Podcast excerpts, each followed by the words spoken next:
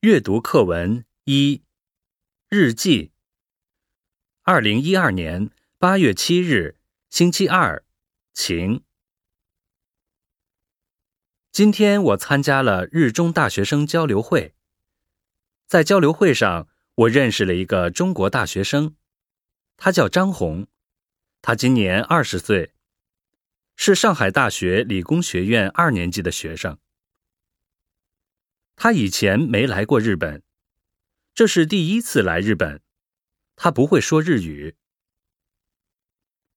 我虽然学了一年汉语，但是我的汉语绘画能力很差，觉得害羞，最初不敢开口。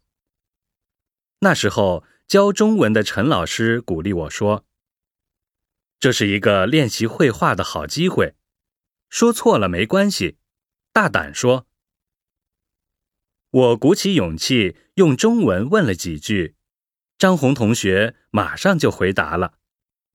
他听得懂我的话，我很高兴。